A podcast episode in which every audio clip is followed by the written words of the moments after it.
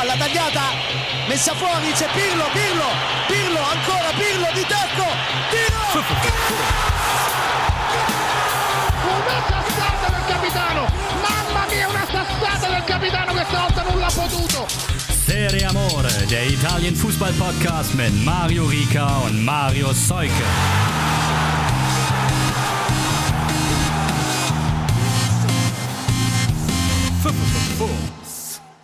Einen wunderschönen guten Tag. Wir sind zurück nach der Pause. Der 24. Spieltag ist der Grund dafür, der 24. Spieltag der Serie A. So viel Zeit muss sein.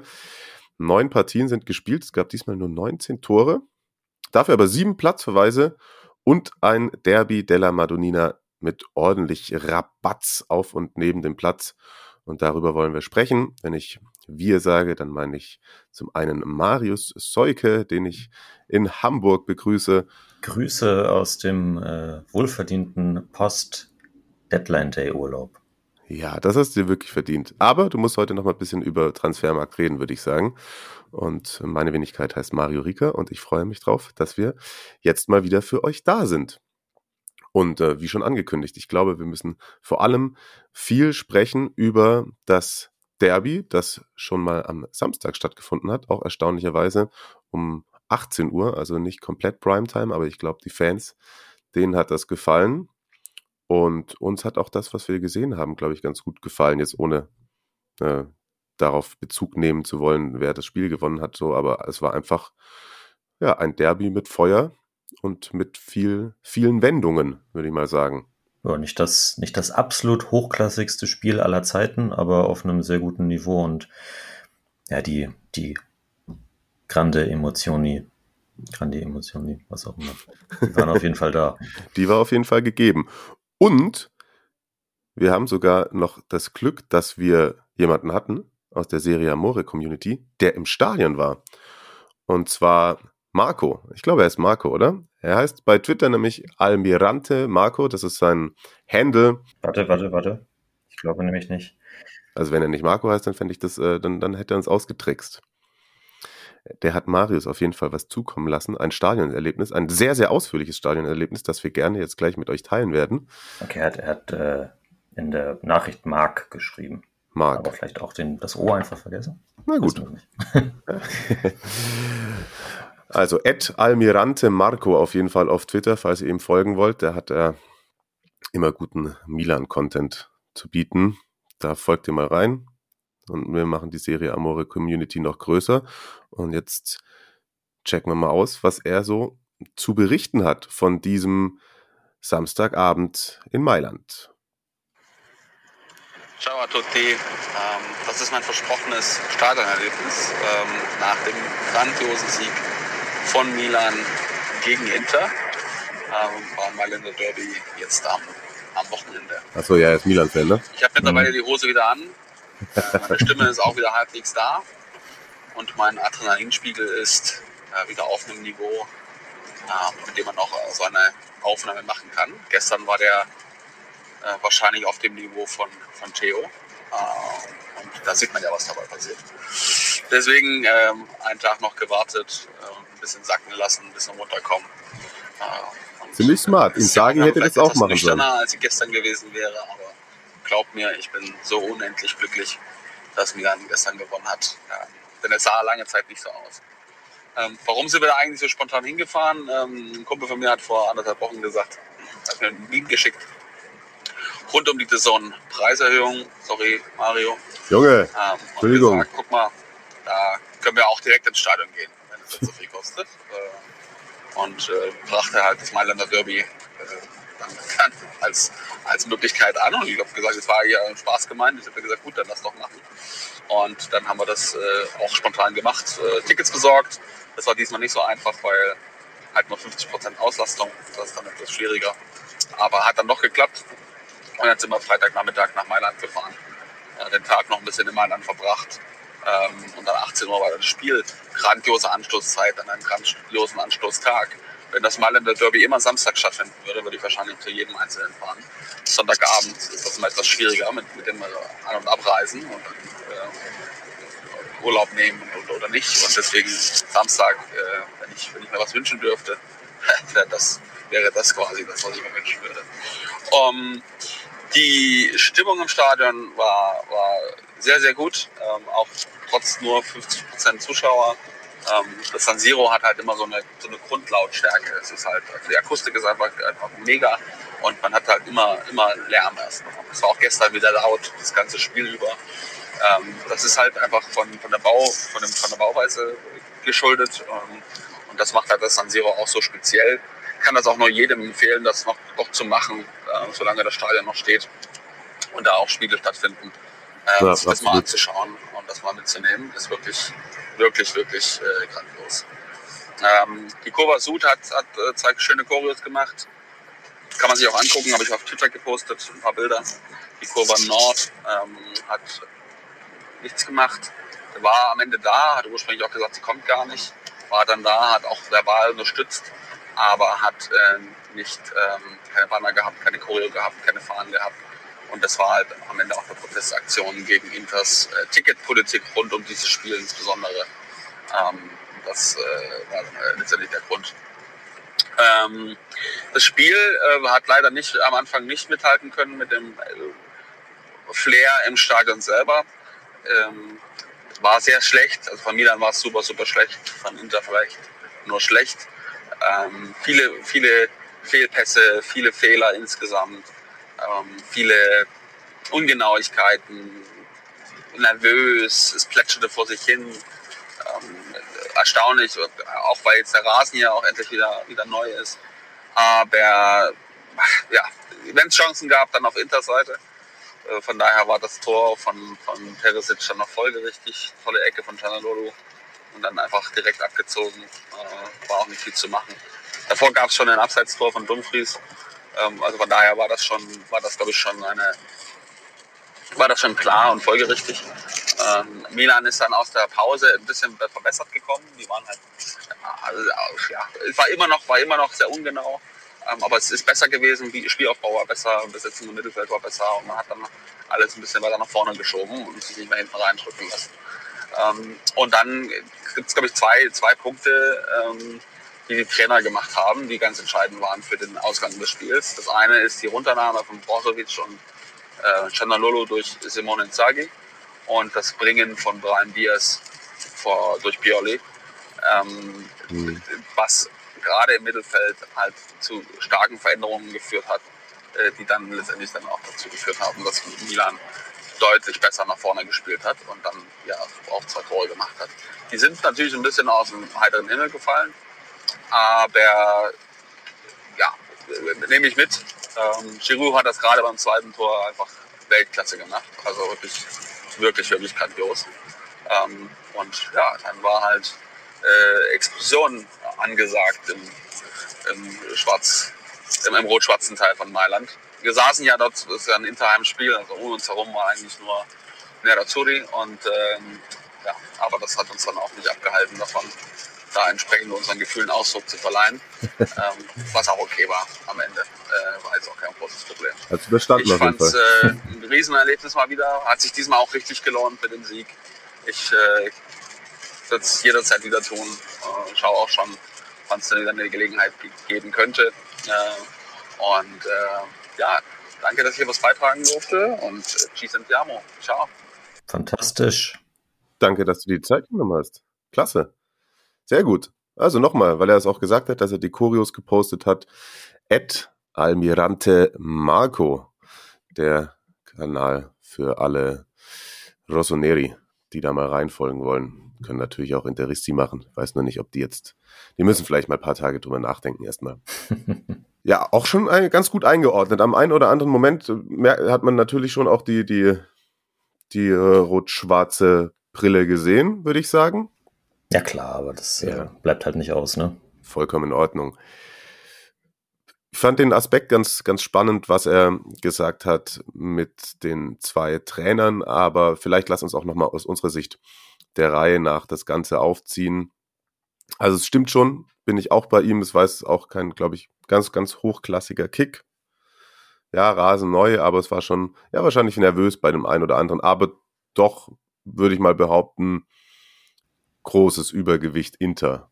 Ja, also in der ersten Halbzeit absolut. Ich weiß nicht, ob Milan da einen ernstzunehmenden Torversuch hatte. Inter hatte schon drei, vier plus halt das Tor. Äh, Menja für mich insgesamt, klar, Giroud, okay, Doppelpack, aber eigentlich Menja, Man of the Match. Ja, finde ich auch, würde ich unterschreiben. Und ja, das, das, das eine Mal, wo er den, hu, wer, wer, wer hat es da versucht, äh, glaube ich, ein abgefälschter Schuss oder so, den er da irgendwie noch, wo er eigentlich in die andere Richtung schon unterwegs ist und dann ihn dann noch mhm. äh, abklatschen lässt. Ähm, und auch seine, seine Rettungsaktion da gegen, gegen Lautaro, glaube ich, ja. wo er aus dem Strafraum äh, rausstürmt und äh, Carsten Fuß gar nicht mehr an sich halten konnte. das, äh, das war, das, das war top. Also sehr, sehr spektakulär von, von Magnan, aber eben auch in den Situationen, wo er da sein musste, auf jeden Fall da gewesen. Und ja, geiler Rückhalt. Absolut. Beim Gegentreffer in der 38. durch Perisic konnte er dann nichts machen. Starke Ecke, gerade auch schon angesprochen von Chalanulu, muss man sagen. Und dann auch überlegt eingeschoben. Bisschen die Zuordnung nicht gestimmt. Ja, voll. Also da war Pioli auch dann zu Recht ziemlich sauer. Da ist, glaube ich, die ein oder andere Flasche an der Seitenlinie weggekickt worden. Aber die Führung zu diesem Zeitpunkt überaus verdient. Und dann in der zweiten Halbzeit wurde Milan stärker. Hat ja gerade, also Brahim Diaz kam schon nach einer knappen Stunde für Kessier, der kein so gutes Spiel gemacht hat, wie ich finde. Der gerade so ja, irgendwie ein bisschen durchhängt gefühlt, vielleicht. Seit, seit Sommer, ne? Ja. Junior Messias kam noch für Salamakers. Da, daran merkst du ja eigentlich, dass, also sorry, wenn ich dich da unterbreche, aber dass, dass Pioli dann natürlich was versucht hat. Also ist natürlich, wenn du, wenn du Diaz für Cassier bringst und, und Messias für Salamakas, dann ist das eindeutig wesentlich offensiver und mehr Risiko, was sich dann ja auch ausgezahlt hat. Und ich fand den Aspekt, weil Mark ihn auch angesprochen hat, dass dieser, diese Wechsel den Unterschied gemacht haben, das hat auch äh, natürlich sehr streitbarer Mensch, aber ich glaube von seiner Fußballexpertise darüber müssen wir uns nicht streiten. Arrigo Sacchi hat ein Interview in der Gazzetta gegeben, er war beim Spiel vor Ort und hat auch das hervorgehoben. Mhm. Dass äh, Pioli quasi in der zweiten Halbzeit die besseren Trainer-Moves gemacht hat, während Inzaghi verwalten wollte. Weil dann Sacchi dann gesagt, das machen italienische Teams zu häufig. Ja, äh, ist, ist wahrscheinlich so, anstatt auf das zweite Tor zu spielen. Und ja, Pioli hat nach vorne geschoben mit, äh, mit Diaz und äh, Messias und das war gut. Ja, und äh, Inzaghi hat halt eben in der 69. das erste Mal doppelt gewechselt, hat Perisic und Lautaro runtergenommen, die Marco und Sanchez gebracht. Das ist noch nicht so der Defensivmove, wobei natürlich schon die Marco im Vergleich zu Perisic eher nach hinten orientiert auch besser arbeiten kann. Lautaro, Sanchez, der Wechsel, ja, whatever muss zu dem Zeitpunkt natürlich auch gerade auch noch angesichts der ersten Halbzeit hervorheben und worüber sich Insagi dann natürlich auch geärgert hat, dass er halt äh, natürlich da auch nicht nur mit 1-0 in die Kabine gehen kann und auch danach. Also ja, ja. man, man, wenn es da 2-0 steht, dann kannst du ja auch mit dem Verwalten ein bisschen anfangen. Ist richtig. Und dann in der 73. wechselte er halt Chalanolu aus, also auch ein bisschen sehr das, das spielerischere Element und bringt Vidal. Und dann fallen die Tore durch Giroud in der 75. und in der 78. Danach erst übrigens hat er Brozovic runtergenommen und noch Vecino gebracht. Also ähm, das war noch nicht vor den Toren. Und weil ich es vorhin auch angesprochen habe mit Insagi, also es war schon viel Mimimi nach dem Spiel, muss ich sagen. Also ja, er hat natürlich recht in der Draufsicht der Dinge, dass vielleicht, wenn man insgesamt das Spiel nimmt, da Inter ein bisschen stärker war, aber man hat eben die Chancen nicht reingemacht und wenn man sich die Statistiken anguckt, im Endeffekt hat dann Milan am Ende des Spiels sogar ein bisschen mehr Ballbesitz gehabt, Tor, Torabschlüsse 11 zu 10, aufs Tor 5 zu 3, das ist natürlich, aber da ist dann halt Milan hat halt da einfach effizienter gearbeitet und auch die Genauigkeit halt besser gestimmt, würde ich mal behaupten. Und dann hat er ja noch gemeint, dass es, glaube ich, war das vor dem zweiten, dass er sagt, dass ein klares Foul an Sanchez ist, was ich überhaupt nicht sehe. Das war das, äh, das erste. Wo Giroud ihm den Ball im Mittelfeld klaut. Ja, genau. Ja. Da äh, Giroud gewinnt den Zweikampf. Ja, für ja. mich es ist ein härterer Zweikampf, aber das Körpereinsatz und ja. Giroud kann halt auch nichts dafür. Das, das, ich meine, das spielt ja in der Entscheidung des Referees keine Rolle, dass, dass, dass Sanchez halt 30 Kilo weniger wiegt als Giroud, oder? Tut er ja nicht, aber nee, so ungefähr. Also dass er 20 Zentimeter kleiner ist. Ja. und ja, Giroud gewinnt diesen Zweikampf und äh, macht dann halt den Laufweg von der Mittellinie bis in den Strafraum und steht dann da, wo er stehen muss. Ne? So ist es. So ist es. Gab ja, können wir, wenn wir zu Roma kommen, gab ja eine ähnliche, nicht ganz, also nicht 100% vergleichbare Situation, aber das ist ja so ein bisschen diskutiert worden, weil der VAR da eingegriffen hat und bei Milan nicht, dass da mhm. keine klare Linie es äh, gegeben habe, ist die Diskussion. Kann ja schon mal vorwegnehmen, ich finde, dass man beide Situationen durchaus hätte weiterspielen lassen können.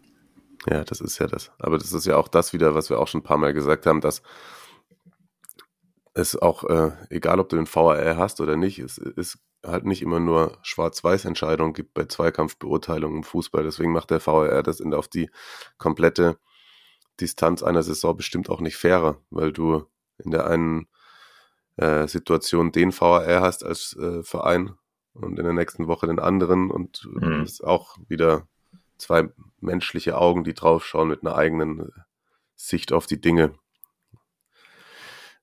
Ja, und ich glaube, worüber der VR nicht diskutieren musste, weil eben auch einmal der Adrenalinpegel von Theo angesprochen wurde, darf man sich natürlich auch die Frage stellen, ob man in der fünf Minute der Nachspielzeit jemanden noch so umholzen muss, an fast noch auf Höhe der Mittellinie, womit man sich die glattrote Karte holt und mindestens zwei, wenn nicht sogar drei Spiele jetzt fehlen wird. Das ist schon ein bisschen dämlich gewesen, ehrlich gesagt, finde ich. So, also, ähm, ja, ich weiß nicht mehr genau, wie ich es bei Twitter oder im, Forum bei Transfermarkt gelesen hatte, dass äh, Theo auch vielleicht spekuliert haben könnte, dass er nur gelb sieht, weil es dann seine fünfte gewesen wäre. Mhm, okay. Natürlich ist es so, dass äh, Dumfries hat er, glaube ich, gefault dass der durch gewesen wäre. Also hätte bis zur Grundlinie wahrscheinlich alleine laufen können dann in, den, in dem Fall. Und dann ist vielleicht der, der Freistoß auf Höhe der Mittellinie das ungefährlichere. Okay, du meinst, Ding. dass er einfach ein taktisches Foul machen wollte. Ja, genau. Aber dafür hat er sich halt den Ball natürlich auch schon drei Meter vorgelegt und er war ja. überhaupt nicht mehr in Reichweite und dann springt er ihm von hinten in die Beine. Und, Klar, ähm, also das ist, dass das eine rote Karte ist und äh, darüber müssen wir nicht. Er hat, er, hat, er hat sich auch nicht beschwert. Also. Nur an der Seitenlinie hat er noch weiter Zinnober gemacht. Naja. Weil du gerade vorhin auf der einen Seite gesagt hast, Man of the Match. Magnon bei dir müssen wir beim zweiten Tor schon auch langsam, aber sicher ähm, Handanovic damit in die Pflicht reinnehmen, oder? Also das war eine schöne er, Bewegung und ein guter Abschluss von Giroud, aber den darfst du halten, finde ich. Er, er, fällt ein bisschen langsam um, ne? Ja, und der hat auch die Hand am Ball. Also das ja. ist äh, so, und der ist jetzt nicht irgendwie super viel Zug, ja, er ist ein bisschen gehoppelt, aber ich glaube, Andanovic hat auch relativ große Hände und ist ein Torwart, der, glaube letzten zwei Jahre immer zum Keeper der Saison gewählt wurde mhm. oder auf jeden Fall mit oben mit dabei war. Und dann darf er den da schon rauskratzen, aus meiner Sicht. Gab auch äh, Momente in seiner Karriere, da hat er das gemacht. 100 Prozent. Vergleichbaren ja, Situationen. Ja. ja. Und Man of the Match. Äh, ich glaube, Markus hat es bei Twitter geschrieben. Falls ihr das nicht gesehen habt, das hat auch äh, Kollege äh, Kai Tippmann geteilt.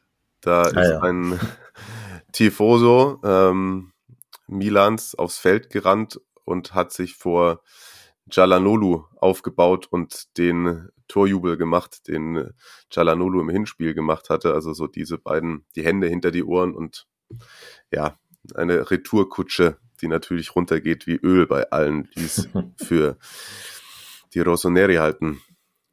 Ja, aber das ist mein, das mag ich, das mag ich. Also gut, ich weiß natürlich nicht, nicht dazu aufrufen, den Innenraum eines Fußballfeldes zu stürmen, aber er hat ja keine Schusswaffe dabei gehabt oder wollte auch niemanden körperlich attackieren.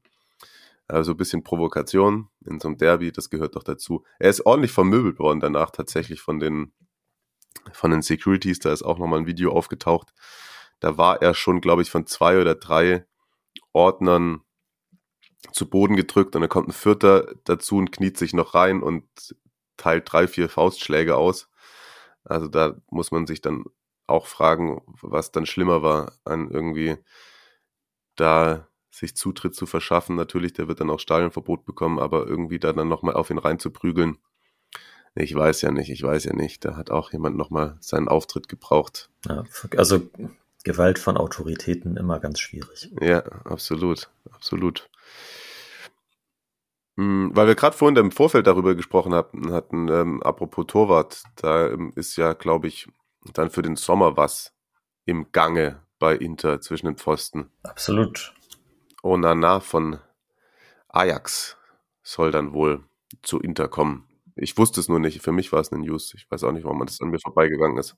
Es deutet sich seit Sommer an, also seit letztem Sommer.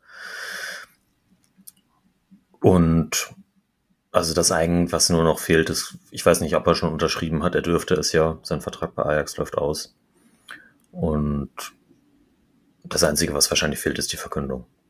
Mhm, okay. Also er wird dann, ist dann die Frage, äh, Handanovics Vertrag läuft auch aus, ob er dann noch als erfahrene Nummer zwei bleibt oder ob er nochmal was anderes macht, vielleicht in die Heimat geht oder so. Mhm. Ist er dann mit 38 Jahren auch legitim irgendwie. Ja, stimmt. Und Onana sicherlich auch eine, eine gute Lösung. Gut, der hat jetzt in den letzten anderthalb Jahren wegen seiner Dopingsperre nicht viel gespielt. Ja, stimmt. Aber Aber der Das- konnte auch nichts dafür, ne? Da hat er wieder unwissentlich was genommen. ja, Das ja, klar. Das, das Wenn ist ja immer so.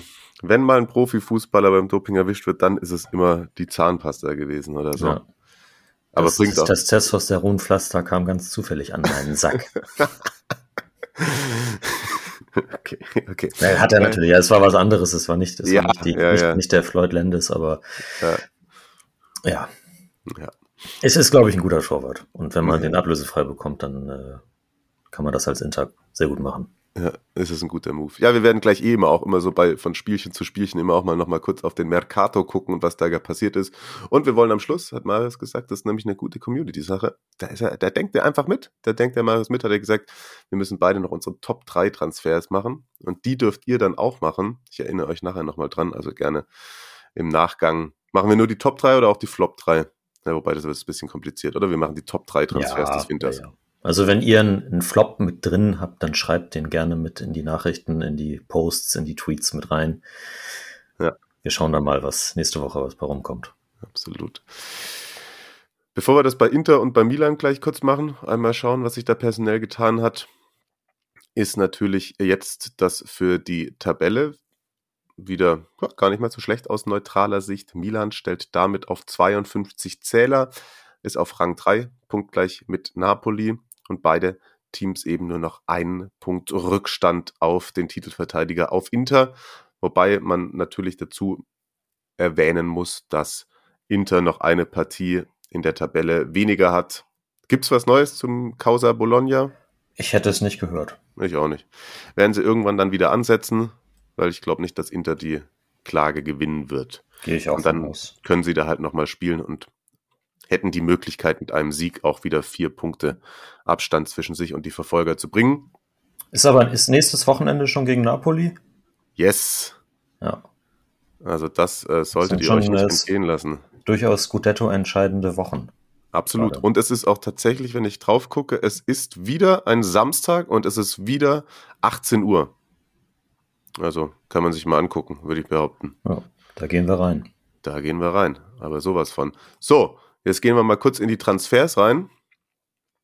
Inter hat zwei Zugänge, die natürlich beide auch wieder als Laie deklariert sind. Klar. Klar, auf keinen Fall das sofort sein. Einmal Felipe Caicedo und natürlich Robin Gosens. Äh, Abgänge sind auch da paar. Äh, Ja, Eriksen wird jetzt da eben offiziell als Abgang bewertet. Äh, Martin Satriano, ich weiß nicht, den hätte ich gerne auch mal irgendwie nochmal spielen sehen vielleicht. Sensi zu Samp. Das verstehe ich ehrlich gesagt nicht. Warum er das macht, warum Inter das macht? Ja, Also es ist natürlich so, dass Ja, der hat doch jetzt aufgezeigt, dann wieder, wenn er verletzungsfrei ist, dass er schon geil ist. Ja, das finde ich, es fehlt jetzt tatsächlich auch so jemand im Mittelfeld außer Chalanoglu, der so im letzten Drittel, klar, also Barella kann das auch, aber hat, hat auch seine Stärken irgendwie dann. Der Torgefahr als Überall und nicht nur da. Genau, also ja, Torgefahr. Man kann, ich kann es insofern verstehen, dass man ihm vielleicht ein bisschen den Gefallen tun will, halt sich in Richtung WM zu zeigen. Dass er das sich gewünscht hat und man ihm den, den, den, dem Wunsch dann entsprochen hat. Mhm. Er hat ja jetzt auch gleich bei, bei, bei Samp getroffen im ersten Spiel. Ja, vielleicht wird er ihnen noch fehlen. Hinten ja, raus. Gut möglich, gut weiß, möglich. Wer weiß. Aber jetzt, wenn du es so sagst, verstehe ich natürlich ein wenig mehr die Perspektive. Aber ja, ja. Bei, bei Satriano ist und, und, und Caicedo ist es äh, also auch ganz klar, dass man dem, dem, dem jungen Mann in, äh, der ist ja in Frankreich jetzt, glaube ich, in Brest oder so, mhm, ja. auch Spielzeit einräumen möchte, die er vielleicht in der Form bei Inter jetzt in der Rückrunde nicht bekommen hätte. Und Caicedo ist 34, hat schon bei Latios äh, und Inzaghi auf der Bank gesessen und da als Joker gut gestochen. Der beschwert sich sicherlich nicht, wenn er nur auf 10 Einsätze kommt jetzt in der Rückrunde. Ja, okay. A, 10 Minuten. Ja, sonst hätte ich da nämlich auch gesagt, why? Ja, also es ist auch eine, eine sogenannte äh, Prestito Secco ohne Kaufoption. Mhm. Trockene Laie. Okay. Und genau, und wahrscheinlich ähnlich bei Fasciundo Colidio der nochmal in die Heimat zu Tigre ausgeliehen wurde. Der soll wahrscheinlich auch ein bisschen zocken. Ja, ich glaube, ich, also der ist ja sicherlich als Talent von den Boca Juniors damals gekommen, aber ich glaube, mittlerweile ist man so weit, dass das der, also wenn der mal mehr als fünf Spiele für Inter macht, dann wäre das eine große Überraschung. Ja, glaube ich auch. Und natürlich müssen wir sprechen über unseren Nationalspieler. Ja. Robin Gosens. Uns Robin. Uns Robin. Ich find's geil. Ja. Also ich finde es geil, dass, dass, dass er halt in Italien bleibt. Dass er in Italien bleibt, dass er nicht zu so einem Punkt, Punkt, Punkt Club geht. Mhm. Newcastle. Hat er auch gesagt, also dass, dass da das gestern Abend irgendwie Kicker, dass das Angebot aus England wesentlich höher dotiert war als das, was er verdient jetzt auch bei Inter das Dreifache von dem, was er bei Atalanta bekommen hat, aber Newcastle wäre noch mal wesentlich mehr gewesen.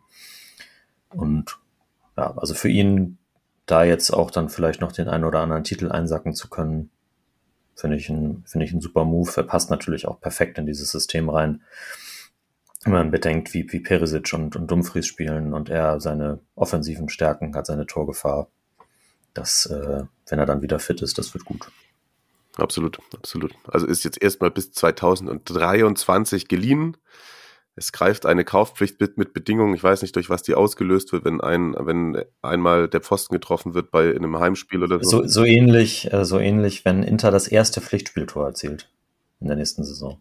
In 2022. Ja. Ja, guck mal. Geil. Also es ist, es ist, ja, es ist großartig natürlich, äh, typisch italienisch und einzig allein dafür gemacht, dass diese Ablöse nicht mehr in das Geschäftsjahr 21, 22 reinfällt. Ja. Und dann würde eben 2023 ähm, eine Kaufpflicht von über ungefähr 25 Millionen, glaube ich, greifen. Könnten weitere drei Millionen durch Bonuszahlungen hinzukommen. Vertrag würde dann, sobald das Tor geschossen wurde, bis 2026 laufen bei Inter.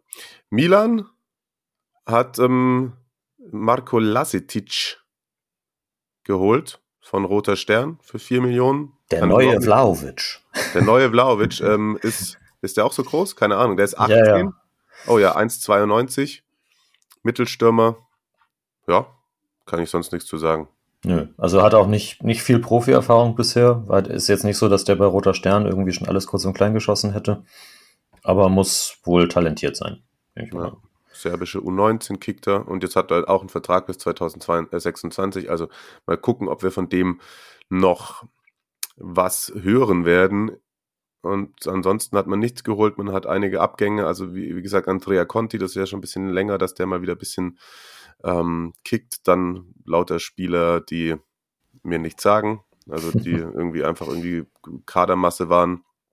Plizari ähm, ist verliehen worden zu Lecce, der Torwart, der ja auch, für den finde ich es gut, dass er ein bisschen Spielpraxis bekommt.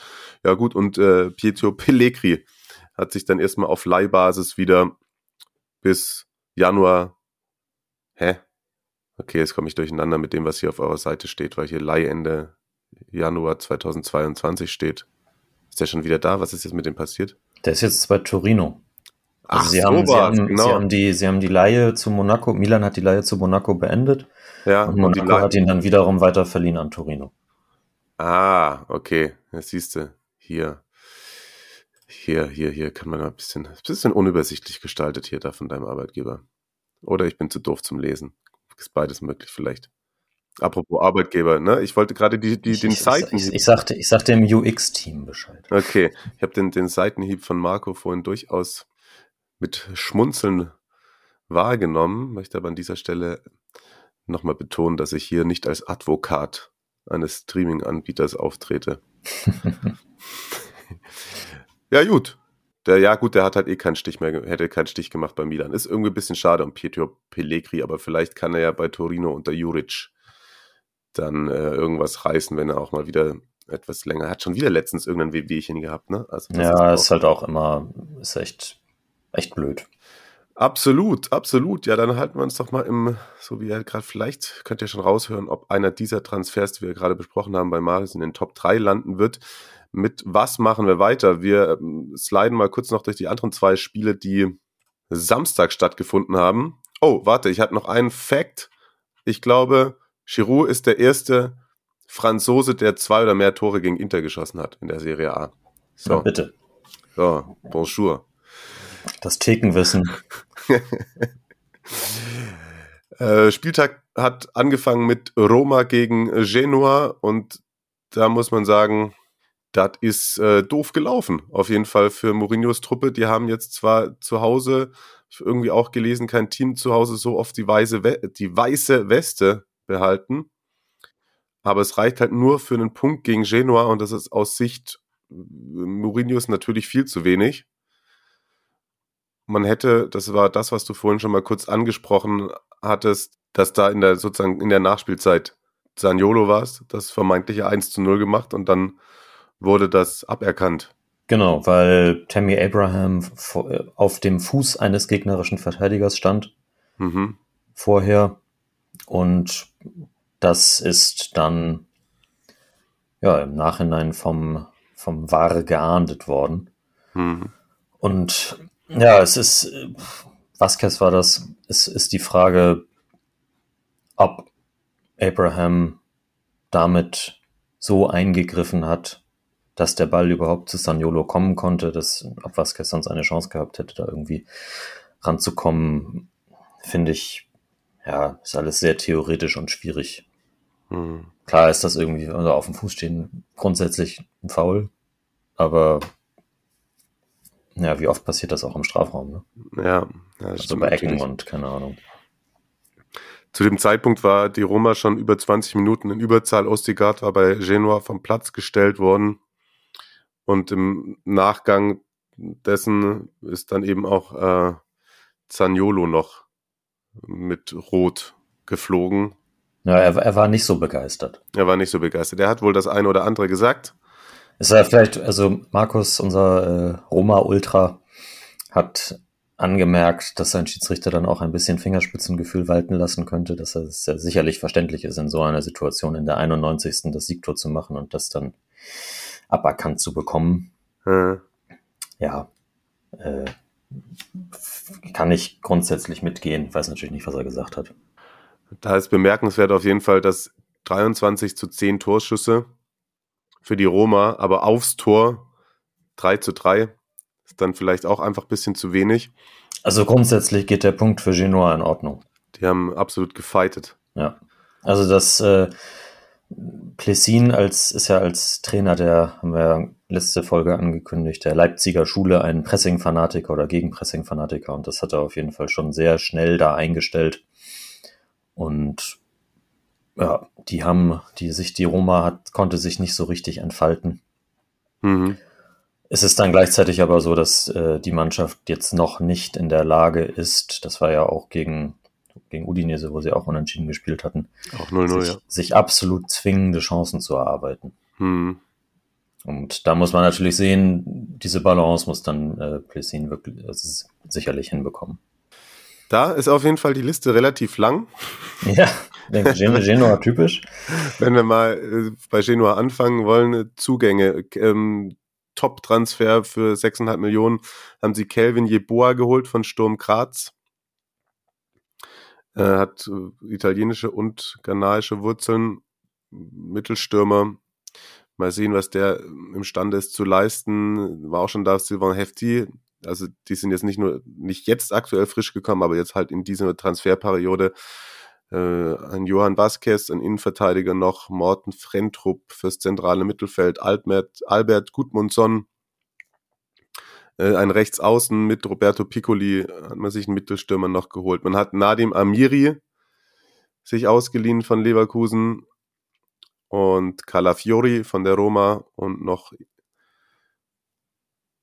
Östigard, der jetzt dann eben direkt auch mal geflogen ist, der kam von Brighton and Hove und auch natürlich per Laie. Wobei man tatsächlich sagen muss, eins, zwei, drei, vier, fünf, sogar fünf Spieler äh, direkt verpflichtet. Ohne Laie. Ja, da hat der Johannes Spors natürlich von den neuen Besitzern, von den Partnern, den 77ern, ein gewisses Budget bekommen und das auch direkt umgesetzt, was ich interessant fand.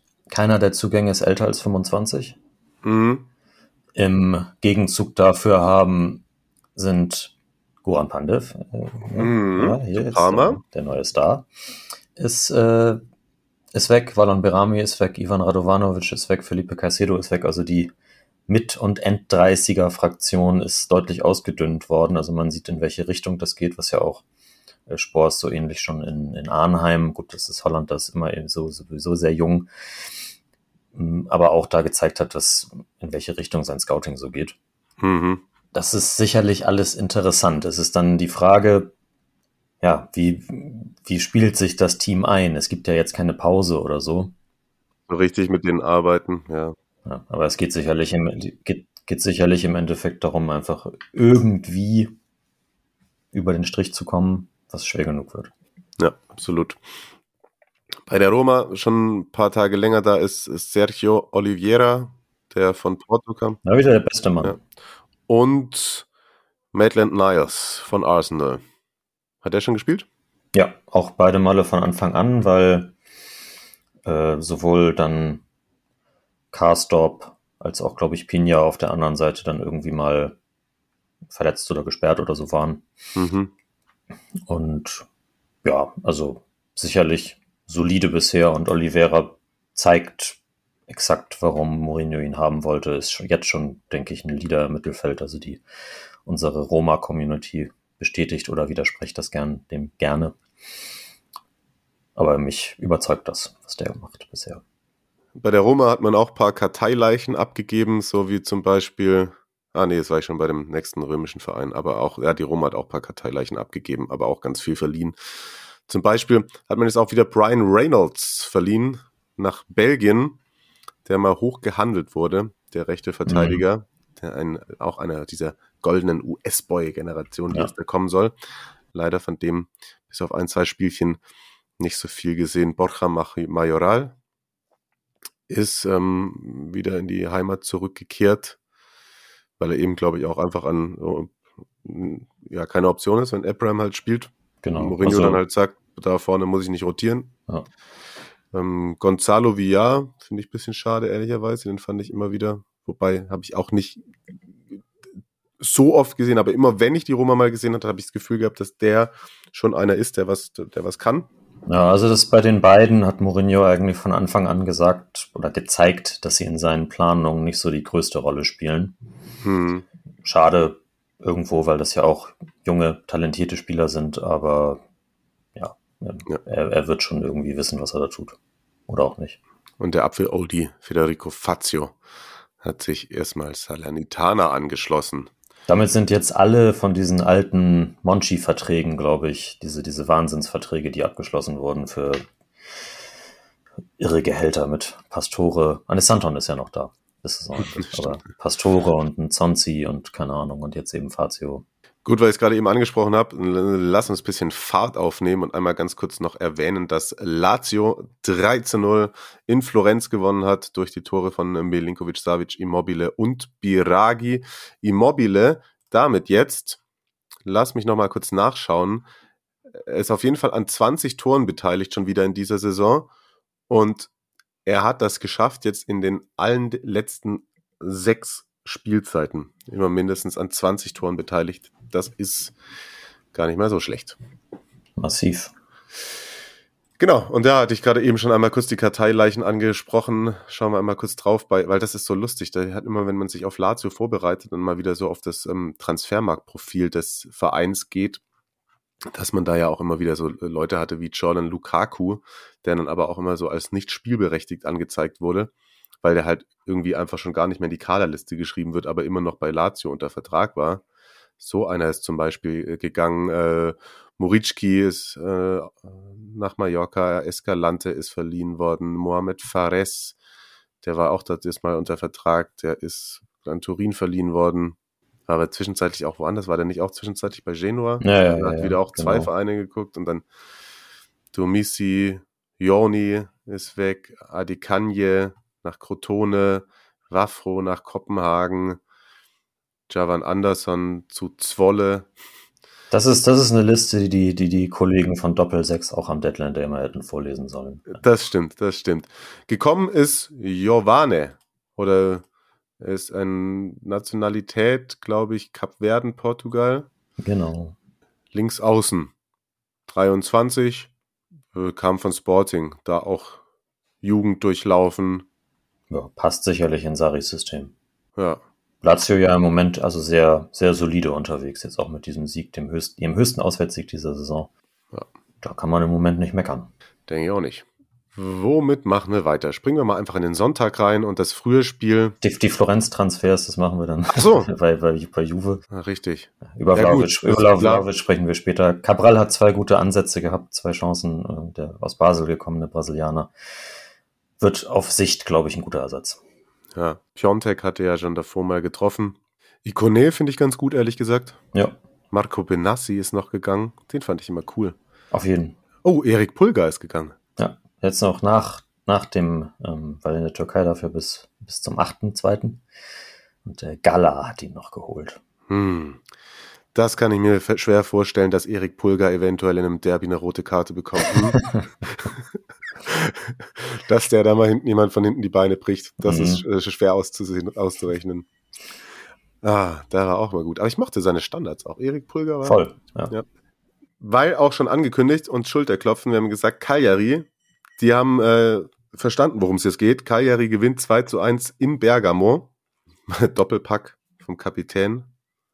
Mal wieder. Nein, nicht vom Kapitän, von Pereiro. Gaston Pereiro, so habe ich gerade mich verlesen. Nicht, nicht, nicht Pedro, nicht Pedro, aber trotzdem. Bei Napoli ist noch Musso. Bei Gott, was ist denn jetzt los? Bei Atalanta ist äh, Musso vom Feld geflogen zwischenzeitlich und trotzdem ist man dann. Wie ist die Regel für, das ist das nur wegen doppelte Bestrafung bei, bei Elfmeter? Dann? Dass es nicht rot gibt? Und außerhalb für Notbremse Torwart gibt's rot? Offensichtlich ja, aber Nee, das kann, es kann auch eine rote Karte geben im Strafraum. okay. Das ist, wenn aber ein Torwart sozusagen, wenn ein Foulspiel ballorientiert ist im Strafraum, dann kriegt er nur gelb. Aber zum Beispiel, wenn jemand an dir vorbeiläuft und du ihn von hinten umhackst im Strafraum, dann kriegst du trotzdem rot. Okay, das hat er aber nicht gemacht. Er hat ja sogar den Ball gespielt. Aber da war es dann sozusagen außerhalb des Strafraums eine Verhinderung einer klaren Torchance. Ja, genau. Trotzdem noch zum Ausgleich gekommen danach in Unterzahl durch Palomino. Palomino ist der 17. Spieler in dieser Saison, der ein Tor schießt. 17 verschiedene Torschützen hat Atalanta. Das ist in den Top 5 Ligen in Europa einzigartig. Und dann aber eben nochmal Pereiro und Cagliari gewinnt und hüpft das erste Mal von den Abstiegsplätzen runter, ne? Ja. Das hat sich die letzten Wochen angedeutet und jetzt haben sie es geschafft. Obwohl, ja, sie am, am Spiel eigentlich bis auf Defensivarbeiten vorher nicht teilgenommen haben und sind dann irgendwie zweimal, zwei, dreimal zufällig vors Tor gekommen, mehr oder weniger. Und da war Pereiro dann da. Was haben die sonst so gemacht? Bergamo, klar. Haben wir gesagt, Gosens der Abgang, Piccoli, Alovato ist zu Cagliari, ne? Genau.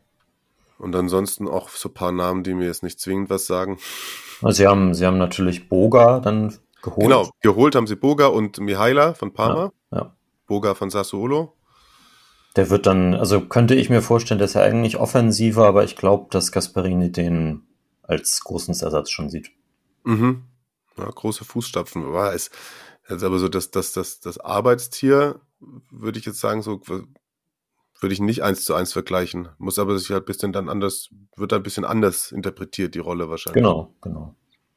Ist dann je nach, je nach Spiel äh, dann als Arbeitstier Pizzella aufstellen und oder Mele und äh, Mhm. Groß, äh, Boga dann, wenn der offensive Sturmlauf losgehen soll. Und Cagliari, schauen wir mal kurz hier, die haben Goldaniga geholt von Sassuolo, Baselli von Turin und eben Lovato, junger Innenverteidiger von Atalanta, aber auch nur geliehen. Haben die dafür eine Kaufoption oder will den Atalanta zurückhaben? Ich glaube, Atalanta will den zurückhaben. Ja, das glaube ich nämlich auch. Das wäre sonst auch irgendwie ein bisschen dumm. Nee, haben sie auch nicht. Und ja, abgegeben, das war ja klar, dass Godin und Caceres, die waren ja eh schon geschasst. Wollten sie nicht mehr haben. Außerdem ist noch dann Farago gegangen, der aber auch eigentlich keine Rolle mehr gespielt hat zuletzt. Genauso wie Diego Farias. Ich glaube, da ist einfach der Vertrag ausgelaufen oder wurde aufgelöst. Oliva und Landinetti sind zu vernachlässigen. Aber damit auf jeden Fall, wie gerade schon gesagt, Cagliari jetzt auf 20 Punkte stellend, zwei vor Venezia, wobei Venezia auch noch ein Spiel weniger hat. Und als nächstes könnte Cagliari dann bei Empoli nochmal wieder Big Points einsammeln. Weitere Big Points, mal kurz weiter, ist ähm, Sampdoria. Die hatten wir wirklich mit großen Problemen gesehen und jetzt knallen die Sassuolo 4 zu 0 weg. Caputo trifft, Sensi, hast du vorhin schon angesprochen. Andrea Conti eingewechselt, Wow. schießt ein Tor in der Serie A und dann hat noch Candreva einen Elfmeter verwandelt. Ja, Sassuolo, da können wir uns wiederholen, wissen wir nicht genauso was, so wie, wo, was. Ähm, und ja, Sampdoria, muss man sagen, erster guter Auftritt unter Giampaolo. Ja, absolut. Auch, also Sampdoria hat mächtig äh, was gemacht auf dem Transfermarkt. Hat äh, Subriaga von Dynamo Kiew, einen neuen Stürmer. Daneben Conti, der gleich gespielt hat, Sensi, der gleich gespielt hat, ähm, Thomas Rincon für die Defensive, äh, Magnani auch für die Defensive und ähm, unseren speziellen Freund Abdelhamid Sabiri, Mhm. der aus Ascoli kam. Mal sehen, was er in der Serie A so kann. Ist noch nicht zum Einsatz gekommen, aber ich kann mir vorstellen, dass man wieder irgendeinen so Freistoß aus 40 Metern rein zimmert. Genau, ja. Auch ein bisschen Kadermasse, die ausgetauscht wurde. Hm. Und dann natürlich äh, Julian Chabot, der jetzt beim, beim 1. FC Köln spielt. Und äh, Adrian Silva, der irgendwie in die Wüste gegangen ist. Während äh, Sassuolo drei Talente verpflichtet hat. Aus der dritten Liga U20-Nationalspieler Luca Moro, der verbringt die Saison bei Catania zu Ende, hat aber vier Millionen gekostet. Okay. Das wäre sicherlich auch einer für Tutti Liocchi Su. Mhm. Dann nächste Saison vielleicht. Und noch einen äh, Norweger. Emil Konradsen Zeide Ja, okay. von Rosenborg. Ja, keine Ahnung. Und noch Cervo von der Roma. Aber sicherlich äh, hier Abgang Boga tut auf jeden Fall weh. Ja. würde ich mal behaupten. So, jetzt gleich schon die 50 Minuten durch. Bologna Empoli 0-0, da sagen wir jetzt einfach gar nichts zu. Außer kurz, gibt's da was äh, Spannendes auf dem Transfermarkt? Zum Spiel habe ich auch nicht gesehen. Nee, das ich die Spiel Highlights war, glaube ich, also Bologna hat unter anderem Michael Ebischer von den Young Boys geholt. Weiß nicht, ob du den gegen Atalanta gesehen hast. Ah, ja, genau. Robert Skoff Olsen ist weg, der ist jetzt in Brügge. Und äh, Empoli Benassi hattest du ja angesprochen, Valerio Verre, also das ist auch Erfahrung, Serie A-Erfahrung fürs Mittelfeld gekommen. Und dafür äh, ist Ricci jetzt bei Torino. Ja, okay. Okay, okay. Apropos Torino, da hatte ich gedacht, jetzt machen sie den nächsten Step und gewinnen dreckig äh, in Udine. Aber auch Udinese ist so eine Mannschaft, die immer in der Lage ist, irgendwie jeden Gegner zu schlagen. Und nachdem man zweimal gewonnen hatte, also Torino, dann das nur das 1 zu 1 gegen Sassuolo, was man hätte gewinnen müssen, jetzt eine 0 zu 2 Niederlage eben bei Udinese. und die hat man sich auch noch super spät eingefangen. Stand eigentlich sehr, sehr lange 0 zu 0 und dann fliegt noch Kapitän Mandragora und direkt im Anschluss haut dann Molina einen Freistoß rein. Dann kriegen sie auch noch ein, also es war schon in der dritten Minute in der Nachspielzeit und Pusetto in der siebten Minute in der Nachspielzeit verwandelt noch einen Elfmeter, als dann eh schon alles gelaufen war. Da muss ich kurz sagen, das habe ich mir angeguckt, die Schlussphase. Da haben sie es, also es war relativ nah dran. Es war trotzdem nur eine Zwei-Mann-Mauer. Und dann läuft links einer von Udinese los. Also es war sozusagen an der linken Strafraumecke oder nicht genau an der Ecke, bisschen einge, eingerückt und vielleicht eher so 20 Meter vor dem Tor oder 25. Und dann läuft links der eine los. Dadurch läuft der erste Spieler von Torino aus der Mauer nach links mit ihm raus und dann steht, steht Prekalo nur noch allein in der Mauer und der Schuss kommt und Prekalo zieht sogar noch den Kopf ein. Ui. Und dann schlägt er ein. Also da habe ich mir gedacht, also da bedankst du dich als Torwart auch. Ich bin gespannt bei Torino ja Vanja Milinkovic Savic. Mal sehen, ob der dann nochmal das ein oder andere Wort verloren hat in der Kabine. Und da ist Ivan Juric nicht explodiert danach, ne? Ist er nicht, bestimmt nicht. Ja gut, also erster kleiner Knick auf jeden Fall für Torino. So dann doch zu unkonstant, um an den Europapokalplätzen anzuklopfen. Oder vielleicht nächstes Jahr dann? Könnte sein. Was machen sie denn kadermäßig? Ja, auf jeden Fall auch ziemlich viele junge Leute geholt. Demba Sek, den ich jetzt nicht kenne, aber auch aus der Serie B gekommen oder so. Mhm. Ähm, Richie eben, das ist ein, finde ich, ein, greife ich jetzt mal vorweg, grandioser Transfer. Okay. Also wirklich, auch für, für dies, äh, die Eckdaten, also Laie mit äh, Kaufpflicht für 8,5 Millionen plus zwei Boni, da eines der größten Mittelfeldtalente Italiens zu bekommen. Hm. Von Empoli kam der, ne? Ja, Chapeau von Empoli, genau. Also und ich glaube, der wird auch unter, unter Juric äh, sich sehr, sehr gut entwickeln können. Okay. Also das finde ich einen, einen absoluten Top-Deal. Dann eben Pellegri, der auch, glaube ich, schon eingewechselt worden ist jetzt gegen Udinese. Und Fares für die Außen. Den kennt Juric schon von Hellas. Mhm. Und haben dann eben so diverse Jugendspieler plus so, die schon ein paar, ein bisschen ein paar Jahre länger da sind und vielleicht gar nicht so zum Juric-Fußball passen. Baselli, Rincon, Verdi, mhm. die alle weg sind. Okay. Udinese finde ich relativ unspannend. Ehrlicherweise haben sie Philipp Benkovic geholt, Pablo Mari und einen James Abenqua, wobei der ist erst 18, irische und ghanaische Wurzeln oder zumindest Pässe, die er mitbringt, kam von St. Patrick's Athletic. Gab es seit Robbie Keane einen anderen Iren in der Serie A? Ich weiß nicht. Oh, das müsste man mal rausfinden, ne? Ja. Community. Community. Das We Einzige, was ich, was ich da noch erwähnen äh, würde, das ist überraschend, dass Samir für 5 Millionen zum FC Watford geht. Ja, ja. da, ist es, da hätte man nicht vorher mit rechnen können. Nee, nee. Da äh, hübschen sich noch gegenseitig die Bücher auf, aber haben ja natürlich nichts mehr miteinander zu tun, die Vereine, ne? Nein, nein, nein, nein. Gut, dann haben wir schon fast über alles gesprochen, außer über Napoli, die 2 zu 0 bei Venezia gewonnen haben. Das war ein hartes Stück Arbeit, im Endeffekt aber hoch verdient.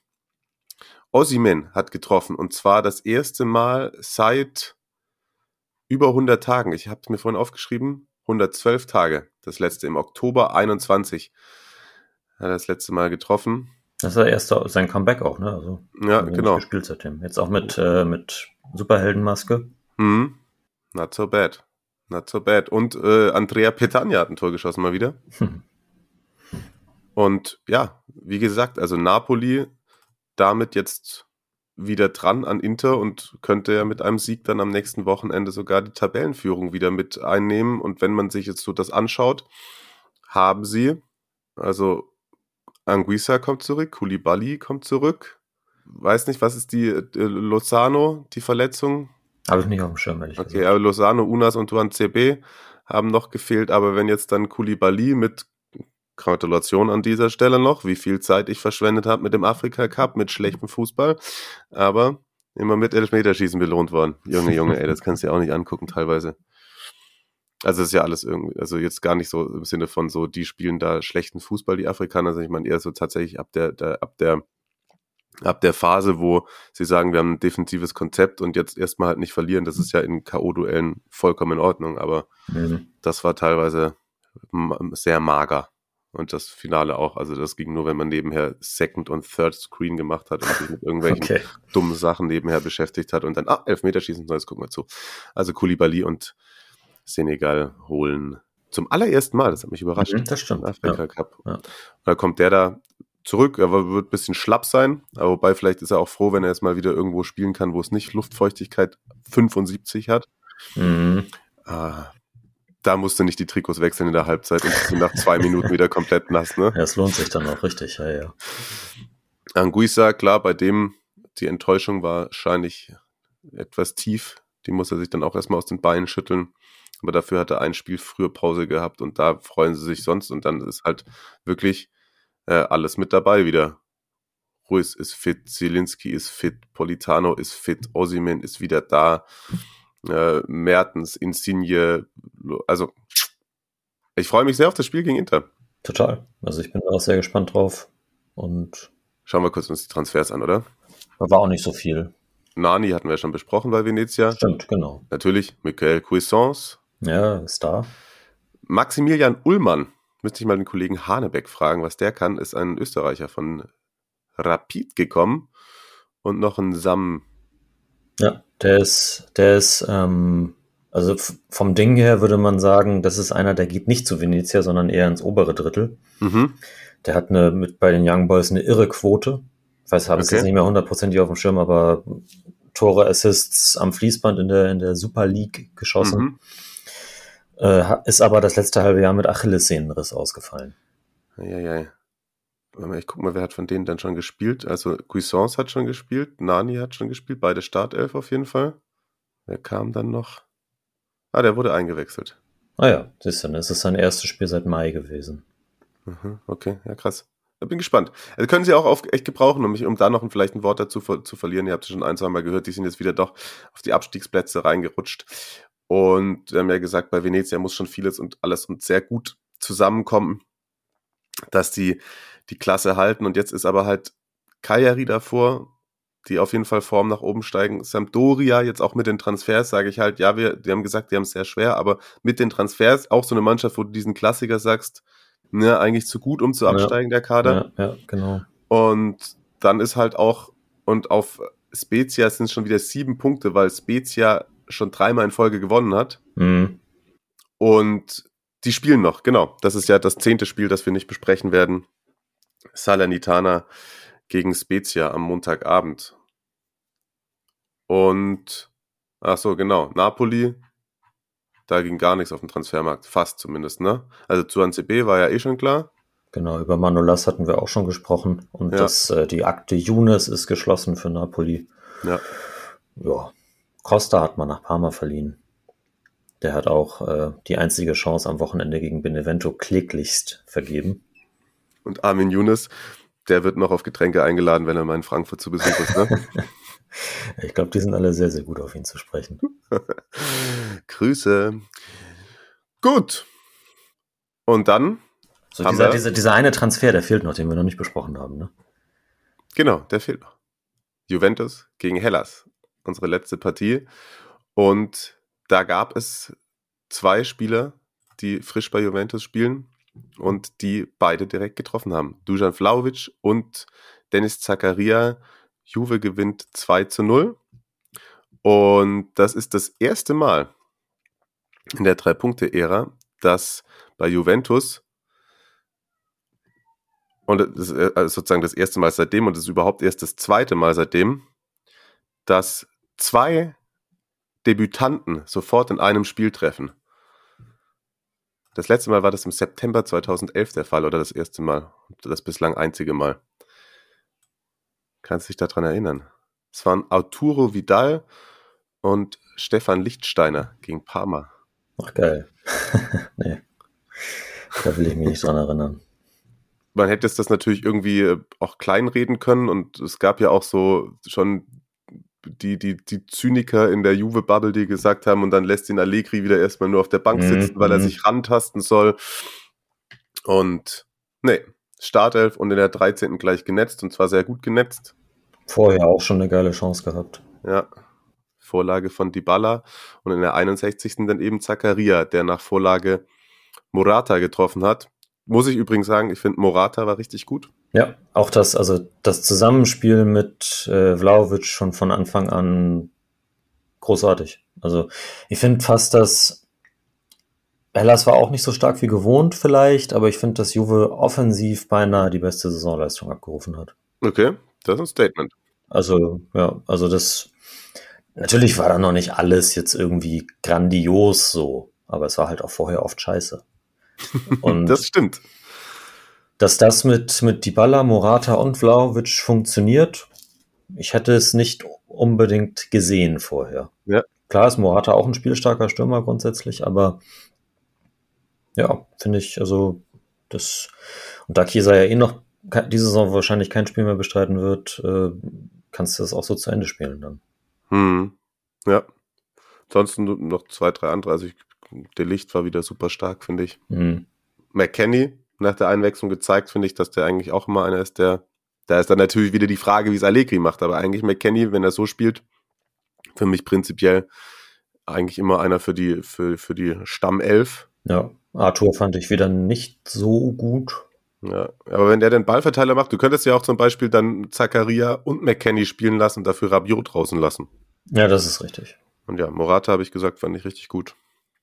Und du, ähm, also ich sage jetzt nicht, dass die, also auf Platz 1 sind es acht Punkte, aber sie sind halt jetzt wieder Vierter. Sie sind auf dem Champions League Platz. Und ich glaube, dass der Vlaovic-Transfer ein Statement ist, ein derartiges Statement. Man hat das, also ich finde auch von der ganzen Körpersprache her war, war das bei Juve irgendwie anders. Mhm. Und auch die, die Fans sind ja ein bisschen, die, die 17.000, die da waren, ein bisschen mehr mitgegangen als sonst. Also Juve wird, Juve wird davon, klar, Atalanta hat noch ein Spiel weniger, aber Juve wird davon nicht mehr verdrängt. Von den Champions League Plätzen. Glaube ich auch nicht. Auf der Seite der Abgänge haben wir Bentancur, freut wahrscheinlich den einen oder die andere. und Kulusewski. Beide schließen sich Tottenham an. Beide auch mit wie, wie Kaufpflicht. Ja, ne? Bentancur ist schon fix. Ah, und Dejan Kulusewski würde dann irgendwie nochmal, ich glaube, 10 Millionen Leihgebühr sehe ich gerade und dann müssen sie ihn nochmal für 35 kaufen. Ja, genau. Okay. Und da hat, da hat Paratici seinen Kollegen keinen Gefallen getan, ne? Seinen ehemaligen hm. Kollegen. Finde ich schade ein bisschen bei Kulusewski. Ja, ja. Hätte ich gerne weiter in Italien gesehen. Er hat ja, gab dann auch Berichte, dass er für sich das Kapitel Juve noch nicht komplett beendet hat. Aber wer weiß, also ich glaube, der passt von seinen Anlagen her auch gut in die Premier League. Auf jeden Fall, ja. Das wäre so ein Flop-Transfer für mich. Also aus Sicht von, von, ja, hätte ich gerne gesehen, dass er sich irgendwie in der Serie A noch durchsetzt. Aber ja, ja was heißt Kapitel nicht abgeschlossen? Er ist ja dann bei Tottenham, dann müsste ein Juve ja zurückkaufen. Ja, klar, also er muss, müsste dann irgendwann zurückkommen, ja. Gut. Ansonsten, ja, eine, da kam eine Frage. Mhm. Federico Gatti steht ja auf äh, seit der Zugänge, kam für siebeneinhalb Millionen von Frosinone Innenverteidiger, 23 Jahre alt, Marktwert wird er bei euch geschätzt mit 1,5 Millionen und wurde ja auch jetzt dann wieder verliehen an Frosinone direkt und da wurden wir gebeten, uns mal da eine Einschätzung dazu abzugeben, ob das denn auch so ein Bilanzding ist oder was, was dieser Transfer soll. Kannst du da was zu sagen? Ich kenne ihn persönlich, ja, persönlich sowieso nicht, aber ich, ich kenne ihn nicht, obwohl ich ihn ja wahrscheinlich sogar in Monza im Stadion gesehen habe. Habe ich jetzt nicht nachgeguckt, ehrlich gesagt. Aber es ist nach aktuellem Kenntnisstand auf jeden Fall kein Plus-Valenze-Deal, weil im Gegenzug ja niemand äh, in die andere Richtung gewechselt ist. Also auch keiner aus der U19, keiner aus der U23 ist zu Frosinone gegangen für eine Millionensumme. Von daher würde das jetzt für die, wenn man sagt, für die Bücher von Juve macht das ja keinen Sinn. Mhm. Ich wüsste jetzt auch nicht, dass die Beziehungen zu Frosinone irgendwie derart sind, dass Juve sagt, komm, ihr, euch geht's gerade nicht so gut, dann, dann machen wir da was. Also mhm. das ist eigentlich, ne, wüsste ich nicht. Der gilt aber, also tatsächlich waren da auch noch mehr Vereine dran. Mhm. Er kommt gebürtig aus Turin. Mhm. Und ja, mit noch mehr Vereine, also da gab es auch Gerüchte um Inter, Napoli und so weiter. Und am nächsten war es wohl tatsächlich Torino, die äh, ihn auch haben wollten. Okay. Und ja, muss wohl ein Talent sein, obwohl der ja auch erst im, im Sommer für 150.000 oder so aus der, äh, aus der Serie C gekommen ist, von Pro Patria, glaube ich. Mhm. Was ist das überhaupt für ein Vereinsname? Naja, lassen wir das. Aber hat auch immer fast immer Startelf, wenn er nicht mal gerade gesperrt war, gespielt bei Frosinone, immer durchgespielt, immer 90 Minuten. Gelbe Karten sammelt er sehr gerne, sehe ich gerade. hat schon in ja, 19 Spielen sieben gelbe Karten, eine gelbrote. Not so bad. Es ist natürlich bei Juve so, dass Innenverteidigung, ich meine, Rugani will man sicherlich nicht äh, den Vertrag irgendwann mal verlängern. De Licht wird vielleicht verkauft im Sommer. Bonucci und Chiellini werden nicht jünger. So als Nummer drei, vier, fünf ist Innenverteidiger ein aus, äh, der aus Turin kommt, der wahrscheinlich dann, wenn er für Juve spielen darf, ein ähnliches Mindset an den Tag legt wie Carlo Pinzolio. Mhm. Also weiß nicht, klar ist die, die, die Summe auf direkt erstmal viel, so denkt man. Ja. Aber sonst im Zweifelsfall, wenn, wenn man sieht, es reicht für Juve nicht, den kriegst du auch in der Serie A dann für 10 Millionen an Genoa verkauft oder so. Okay, so meinst du. Ja. Ja. Okay. Also ich finde das, ich finde, ohne, wie gesagt, ohne den jetzt sportlich einschätzen zu können, finde ich das nicht so blöd. Und die Geschichte ist halt geil. Also sein Vater hat ein Interview danach gegeben. Äh, vor fünf Jahren war der halt mit 18, war noch in Amateurligen und hat eine Ausbildung zum äh, Dachdecker gemacht. Okay. Ja. Ja, cool. Ja, Also- können wir ja mal einfach, einfach verfolgen. Aber ich glaube, die Frage, die dann reinkam, die ist damit ähm, auf jeden Fall beantwortet. Sind wir mal, mal gespannt. Ja. Ja gut, Zakaria Vlaovic, eigentlich müssen wir gar nichts zu sagen, ne? Haben wir eh schon an, angedeutet. Ja. Vlaovic äh, wird dem gerecht, dass er mit Erling Haaland verglichen wird. So, sag ich jetzt. Aussage. Achso. Und ansonsten Ramsey ist weg. Dragushin, Ihataren, die die letzten Zeit aber eher auch alle verliehen wurden. Einmal kurz einen Blick drauf geworfen. Ähm, was bei Hellas passiert ist, äh, Rezos kommen, De Paoli und Braschelik. Äh, Kalinic ist zurück in die Heimat zu Hajduk. Mert Cetin ist weggegangen. Kevin Rück, Magnani, achso, der genau, der ist zusammen. Ansonsten, ja, unspektakulär. Unspektakulär. Bevor wir unsere Top 3 küren, würde ich ganz kurz sagen, dass, also das Spiel, was dann heute noch stattfindet, nach unserer Aufzeichnung, Salernitana gegen Spezia, ist deswegen so besonders, weil Spezia hat überhaupt nichts gemacht. Kein Zugang, kein Abgang. Aber Salernitana, die haben ordentlich Rabatz gemacht. Ja, also die haben Ketten, die könnten eine komplett neue Elf aufstellen, weil sie mit, mit Zepe von Parma auch einen neuen Torwart geholt haben. Und dann ähm, Brasilianer Ederson für 6 Millionen aus der Heimat verpflichtet, dann so die alten Männer, Radovanovic, Fazio, Perotti, der bei Fenerbahce zuletzt war, Diego Perotti ist wieder in. Italien. Hm? Diego Perotti, Ja. unfassbar, sage ich. Und dann Verdi halt, ja, dann ein von Sheffield Lees Musset oder Musset, äh, kenne ich nicht, hat aber einen hohen Marktwert. Mhm. Äh, dafür ist äh, Parma, hat ja Simi geholt. Also das, was wir, wofür wir Salernitana eigentlich auch im Sommer schon kritisiert haben, dass die ohne Sinn und Verstand den Kader komplett umgebaut haben, ist jetzt nochmal geschehen. Klar haben die jetzt mehr theoretische Erstligaklasse verpflichtet, aber ja, also die, die werden trotzdem als Letzter absteigen. Eieiei. Na gut, also ich glaube, da kommt keiner von unseren Top 3 her, oder?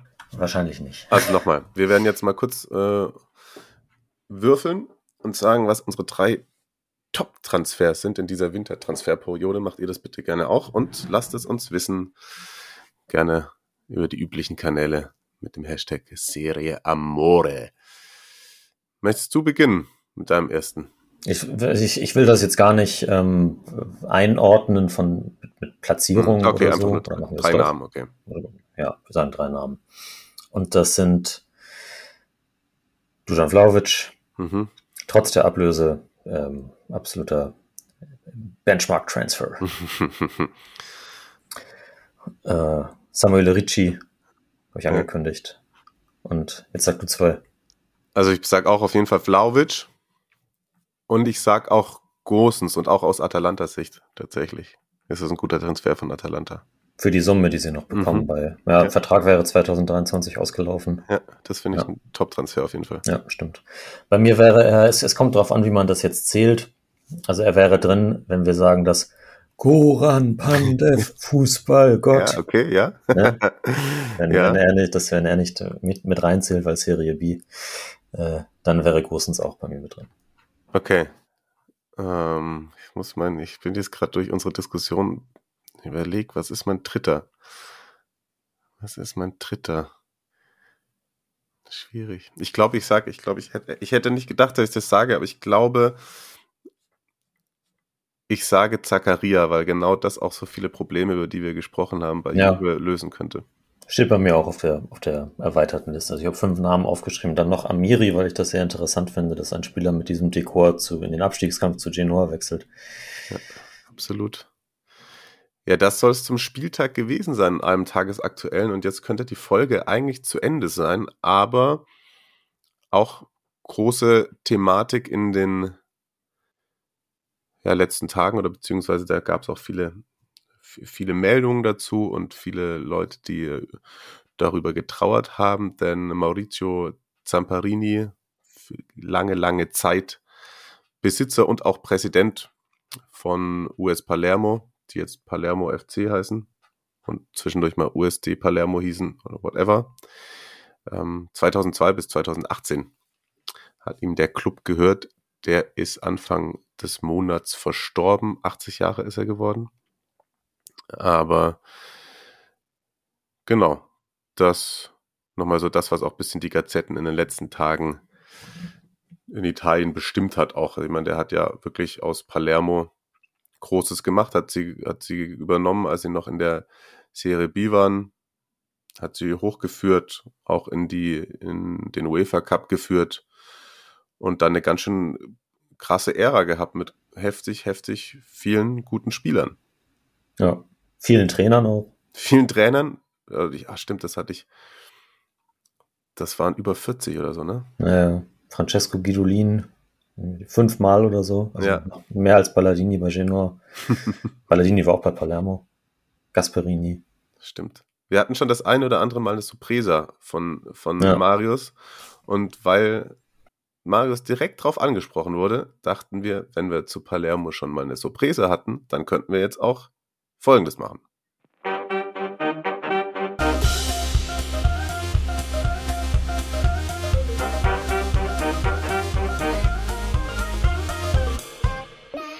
Squadra Eterna. Ich hoffe, es ist nicht komplett pietätlos, dass ich jetzt hier diesen Jingle eingespielt habe, nachdem ich da gesagt habe, dass der Grund dafür der Tod von Maurizio Zamparini ist.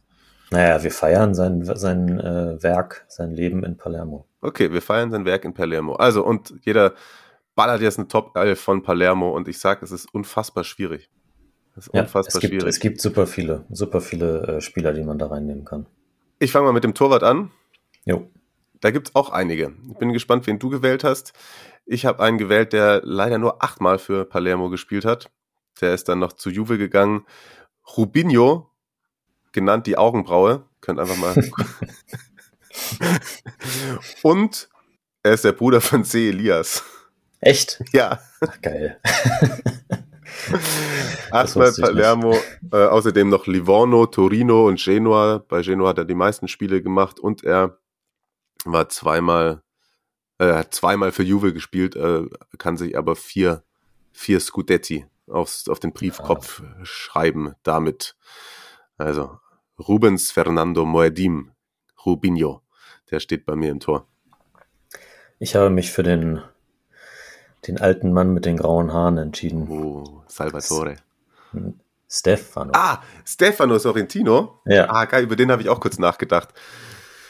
Aber Sirigu war doch auch da, der passt ja, auch, doch, stimmt, Mann. stimmt. Der hat ja auch graue Haare mittlerweile. Stimmt. Hast du recht. Aber Sorrentino hat mich immer so ein bisschen auch an den, wie hieß er bei, bei Griechenland, der Torwart? Äh, Nikopolidis. Äh, genau. Ja, das stimmt. Sorrentino hat doch ewig da bei Kevo, äh, der sich noch durch, auch in der Saison, wo der am Schluss immer irgendwie jeden Spieltag sechs Dinger gefangen hat oder so. Ja, ja, ja, ja. Okay, das ist eine gute Wahl. ich tue mich schon schwer bei beim System, ehrlicherweise. Ich glaube, ich muss wieder mit drei oder mache ich sogar. Überlegt, hatten Sie jetzt nicht in der, in der Weltauswahl letztens auch mit vier Stürmern gespielt? Natürlich, also Okay. da, da, wird kein Sinn auf System gelegt. Ja. Ich weiß nicht, wie machen wir das? Also ich habe ein 4-3-3 aufgestellt, Okay. das so auch funktionieren würde, glaube Okay, sehr gut. Dann sag mal deine Abwehr. ich. Äh, von rechts nach links Christian Zaccaro, Mhm. Andrea Barzali, Mhm. Slobodan Rajkovic. Natürlich. Hat ja immerhin, äh, warte, 53 Spiele gemacht, fünf Tore. ja, das stimmt. In der Abstiegssaison auch. Und äh, links der große Fabio Grosso. Ja, ich habe auch. Wen hast du recht gehabt? Zaccardo, ne? Ja, Ja, den habe ich auch. Basali habe ich natürlich auch. Und dann links hatte ich, hätte ich noch Emerson gehabt, aber eigentlich musst, musst du auch schon, eigentlich muss Grosso spielen. Bei mir auch Grosso. ja. Oder, also wer, wer auch noch in Frage käme, wäre Balzaretti. Ja, den habe ich nämlich auch noch aufgeschrieben. Ja, Aber Balzaretti kann auch IV spielen. ja okay. Also pass auf, dann, ja, na, also links Grosso und jetzt ist halt in IV Balzaretti oder, aber wenn du das Lobert und Rajkovic ausstellst, dann ist bei mir der zweite Innenverteidiger Kamil Klick. N nicht, nicht Santi Garcia? Das ist auch links, ne? Santi Garcia war bei Palermo. Ja, ja, Vorwerder. Oh ja, dann stelle ich den auf. Dann spielt der links statt Grosso, wenn du Grosso schon hast und innen dann, komm, weil du den nicht hattest, dann Balzaretti, dann fliegt Klick raus bei mir. Wobei Kamil Klick schon auch geil ist. So mit diesem, also dass der teilweise da, da am Schluss noch bei Benevento auch mal über 90 Minuten gespielt hat. Ja. Kamil Klick. Gut. 4-3-3 hast du gesagt. Ich kenne es sehr gut. Ah, Mittelfeld ist auch schon zu viel. Hm. Mittelfeld Ja, Sturm, Sturm wird noch schlimmer, aber im Mittelfeld, ich, äh, ich, ich baller einfach auch mal. Ja. Die Fäden zieht natürlich Il Professore Eugenio Corini Mhm. und äh, ihm zur Seite stehen die, da komme ich nicht dran vorbei, Parma-Legende Mark Bresciano, Den habe ich auch. ja, der, der italienische Australier. Und äh, der Rekordverkauf, glaube ich. Javier Pastore. Ja. Weil was, was hat der gezaubert da? Ja, das stimmt schon. Ah, ja. Also ich habe Marc Bresciano, ich mache es mal so. Ich hätte auch noch gehabt Manuele Blasi, Gaetano D'Agostino. Hm, Bei mir ist das, es spielt er sonst nicht mehr, aber ich finde, das habe ich früher auch bei FIFA mal gemacht. Die Balla kann schon auch hinter den spitzen Zehen spielen, da Ja, okay, im Mittelfeld. okay. Also Bresciano sichert ab, die Balla auf der 10 und auch noch so ein bisschen dahinter aktuell noch aktiv in Australien bei Western United Alessandro Diamanti. Ah, auch schon, wow, das ist aber sehr offensiv dann. Ja. Ja, na gut, ja, na gut, na gut. Ja, geil. Ah, ah, aber es ist auch nur noch drei Namen für, die, für den Sturm übrig, ne? Ja. Oh, das Ja. ist unfassbar schwierig. Ja. Also Ciladino muss, muss spielen bei mir. Okay. Ich, ich sage einfach mal meinen äh, ersten Namen. Ich habe äh, Ilicic aufgestellt. Uh, okay. Ja, ich sag mal, okay, mal- Amauri, Geil, auch geil. ja. Ciladino und Amauri und dann habe ich noch einen übrig und muss mich zwischen Luca Toni und Cavani entscheiden. Boah, Ja, ich habe Toni du hast als, Toni. Mit- als Mittelstürmer. Der Mann, der sie in die Serie A geschossen hat. Ja, muss fast machen. Ja, ja. Und dann habe ich auf äh, rechts außen den geile, geile Quote. 179 Spiele, 81 Tore, 5, 49 Assists. Den Mann aus der Cosa Nostra, Fabrizio Ach, Miccoli. ach klar, stimmt. ja, ey, krass. Und dann wäre jetzt noch Belotti jetzt noch gehabt und Dybala ist bei dir gar nicht drin. Ja, genau. Also Cavani ja bei mir auch nicht drin. Ähm, Belotti, genau. Gilardino Amauri. Äh, Simone Pepe. Ja, João Pedro hat auch vier Spiele für, für Palermo gemacht. Ähm, Enzo Ferrari. ja. ja, in den, das fand ich nur wegen des Namens. Ga- aber 31 Gasperini, Spiele. Gasperini wird da auch gekickt. Ja, ja, Ranieri hat da gespielt. stimmt. Den, aber den, den, den, den besten Stürmertransfer von Samperini, das war eigentlich äh, Tullio De Melo. Oh, stimmt, der ist mir auch vorhin auch über den Weg gelaufen, ja. Der kam äh, aus Le Mans Mhm. Hat ein Spiel für Palermo gemacht, er kam ablösefrei aus Le Mans, hat ein Spiel für Palermo gemacht, einen Assist gemacht und ist dann einen Monat später für 4 Millionen an Lille verkauft worden.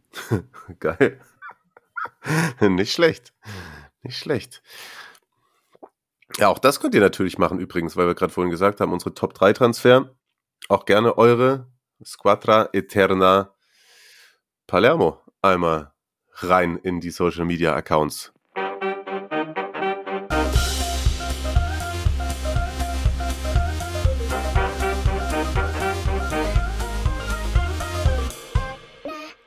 La Squadra Eterna. So, dann sind wir jetzt aber wirklich am Ende. Da haben wir es wirklich, da, da sind wir jetzt durchgeballert. Da sind wir wirklich durchgeballert. Da könnt's noch. Das Fun Fact dazu noch übrigens die Liste bei Wikipedia bei immer ehemalige Spieler und ehemalige Trainer ist bei ehemalige Trainer sehr viel länger als bei ehemalige Spieler, obwohl es so viele geilen Spieler gibt. also auf der deutschen Seite. Da, Grandios, ja. grandios. Also danke für sehr viel Unterhaltung und äh, Rest in Peace, Maurizio. Was bleibt sonst? Ich glaube, ganz ehrlich, jetzt sind wir schon, also irgendwann kratzen wir es an den eineinhalb Stunden. Wie es im Tippspiel aussieht, äh, könnt ihr diese Woche einfach mal selber gucken. Da müssen wir nicht jede Woche einen neuen Stand machen. Oder hattest du das vor und schon vorbereitet und wolltest mir unter die Nase rein? Nur, nur, gut nur. Ich habe nicht so gut getippt. Ich habe mir auch die ersten beiden Spiele vergessen. Ich habe Oh, nicht, mal das- nicht mal das Derby getippt. was? Ähm, Ja, komm, ich aber trotzdem, trotzdem, trotzdem noch 10 Punkte geholt. Ja. Stand jetzt äh, Mats 95 mit 17 Punkten an diesem Spieltag ganz oben. Ja.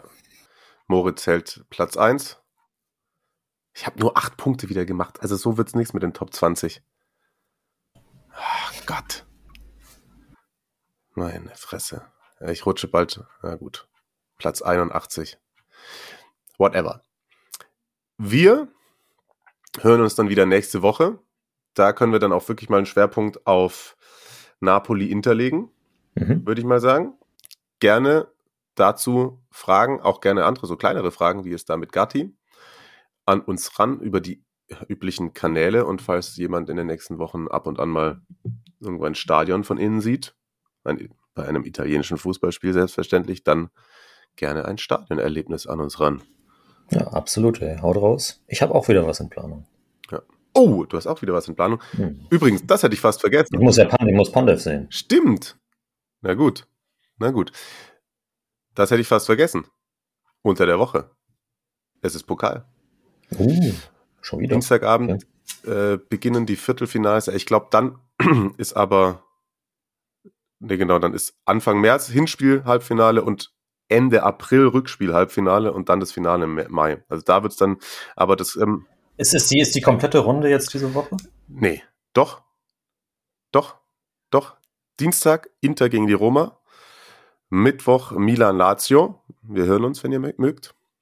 Und dann ist Donnerstag Atalanta Florenz und Juve Sassuolo. Also zwei Okay. Spiele am Donnerstag. Das ganze Viertelfinale wird jetzt einmal durchgeballert. Sehr gut, weil dann wird sicherlich danach auch neu terminiert, denn für Richtig. mein Wochenende Anfang März, das ich mir rausgesucht habe, wo Parma gegen Regina spielt, Oh, Okay. äh, da gibt es in der Serie A noch keine Terminierung. Mhm. Das, liegt, das liegt an der Coppa. Ja, das liegt auf jeden Fall an der Coppa, weil das Halbfinale ja dann am 2. am 2. März sein soll. Das ist, wäre dann sozusagen der Mittwoch. Mittwoch, Donnerstag, je nach, oder Dienstag, Mittwoch, wie sie es legen. Und dann werden sie danach wahrscheinlich auch das Wochenende 5., 6. terminieren. Dauert ja immer ein wenig. In äh, Deutschland zum Beispiel haben wir schon, in Deutschland wird Anfang März, glaube ich, so komplett die ganze Saison durchterminiert sein. Und ist auch jetzt schon relativ weit durchterminiert. Dann kommen wir zum Ende jetzt. Marius, letzte Worte. Ja, XXL. Ich hoffe, ihr hattet Spaß. Wenn nicht, sagt uns das. Wenn doch auch, äh, bitte gerne. Macht's gut. Bis nächste Woche. Bleibt gesund. Bis dann. Tschüss.